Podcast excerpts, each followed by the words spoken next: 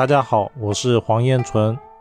太岁头上动土是什么意思呢？所谓的太岁头上动土啊，讲的是我们流年。比如说，呃，鼠年的时候就是正北，就十二生肖跟十二地支的方位，就记得什么样的流年，它对应的那个地支所对应的方位就是太岁的方位。那子年的就代表了正北。那一年呢，正北方就不能动土。所谓的动土呢，就是土被挖开了。对，比如说像挖地基啊，或者是墙壁，墙壁如果被凿了一个洞，比如说打了一根钉子，这种都叫动土。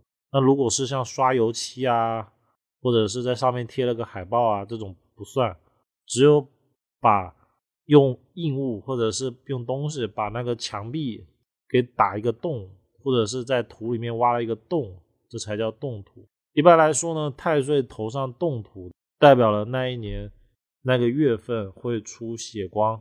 一般来说是跟人意外有关系，意外血光。化解的办法呢，是可以到那个择日的书上，择日的通书看，有一个偷休日，就偷休日的时候再去动那块土就没事。还有一个是，它要分先后，比如说盖房子的时候，呃。